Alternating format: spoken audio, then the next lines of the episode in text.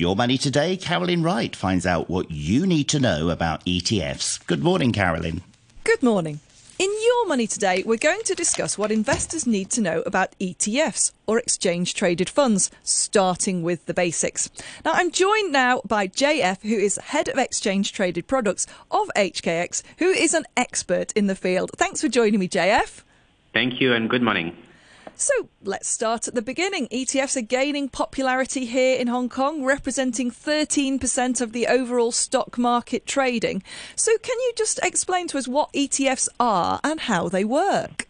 Um, so, ETFs stand for Exchange Traded Funds. So, effectively, they are first fund, um, so a vehicle investing in securities, whether they are single stocks, uh, perhaps bond, or even commodities. And um, as mentioned in the name, uh, they also trade on exchange, um, and that's why they today represent about 13% of the overall stock market trading, um, and has been increasingly used by investors in Hong Kong. And what is driving that sort of growing adoption of the ETFs here? So I would say there are several um, drivers behind this growth. The number one would be the several benefits of ETFs. Um, so first of all, they are extremely transparent. ETF managers are disclosing on a daily basis the constituents of the ETFs, meaning that investors are able to look through and see what underlying securities um, are being held through the ETFs. Um, there are considerations around cost efficiencies, uh, management fee perhaps uh, being relatively low as well as trading fees. So it's important to note that in Hong Kong, ETFs are exempt from stamp duty, which uh, can present some benefit from a cost perspective. And finally, ETFs, unlike mutual funds, can be traded intraday on the stock exchange, meaning that investors are able to trade, um, you know, at certain hours of the day, as opposed to, you know, only being able to access a fund um, at the, the end of the day. Um, so if I compare to mutual funds, um, I would say that there is perhaps um, increased transparency and there is the availability of a secondary market um, where ETF investors can trade against each other, um, which can present cost efficiencies to investors. Uh, it's worth noting, though, that um, although ETFs tend to track indices such as the Hang Seng Index. They can also be actively managed. Um, so we have seen since 2019 the introduction of actively managed ETFs in, Hong Kong. And again, uh, one of the potential benefit for investors is the possibility to trade them during the day on exchange.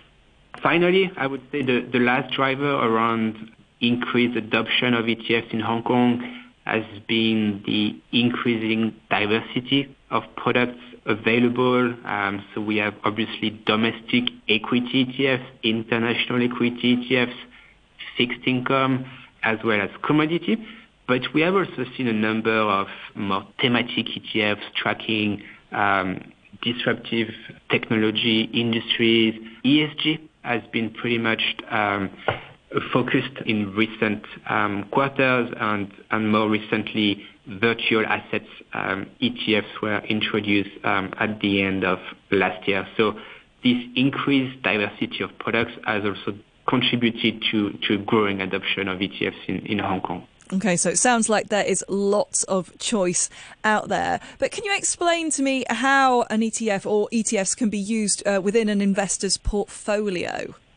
There are several use cases. I would say the most traditional one is um, for strategic asset allocation. So if an investor has a long view on a market, um, they may invest in an ETF to gain exposure to, to this market. But you know, it's increasingly being used also for tactical asset allocations.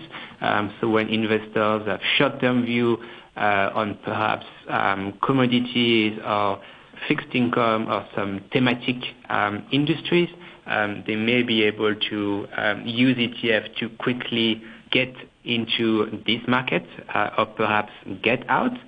And that actually, that's also another use case. ETFs are a great tool to access um, some niche or complex markets, especially for, for retail investors. It may be challenging to, for example, trade fixed income or to trade commodities, and, and ETFs are a great way to, to access these more restricted markets.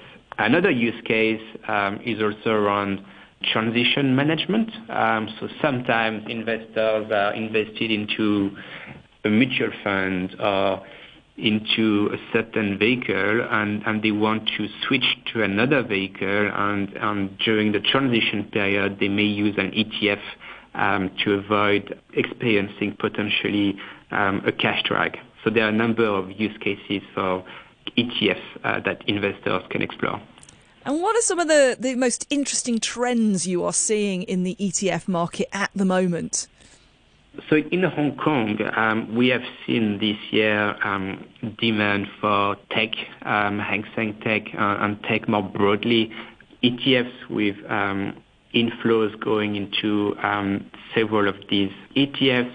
But I would say more recently, ESG ETFs have picked up, and that's driven by demand from institutional and retail investors who increasingly look at um, sustainable criteria as part of you know their, investment decision. Um, so as a matter of fact, ESG ETFs recently hit a record turnover, um, showing really an increased um, interest from investors towards this segment.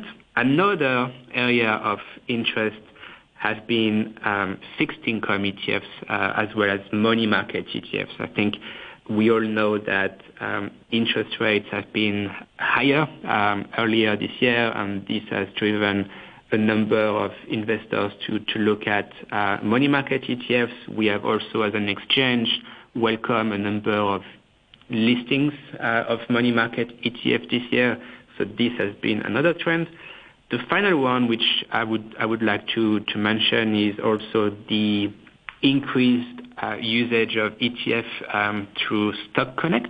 So there are now um, a number of ETFs um, eligible for Stock Connect, meaning that investors can trade some of these ETF through the program, and we have seen significant turnover coming from that channel, contributing to the overall liquidity of the Hong Kong ETF market fascinating insights. Thank you so much for joining me to, uh, today, JF, Head of Exchange Traded Products at HKEX. And we're going to talk a little bit more about this tomorrow in our next discussion. We're going to take a deeper dive into the liquidity and market makers' activities in the ETF market and what you need to know about them. Thank you for joining me today, JF. Thank you.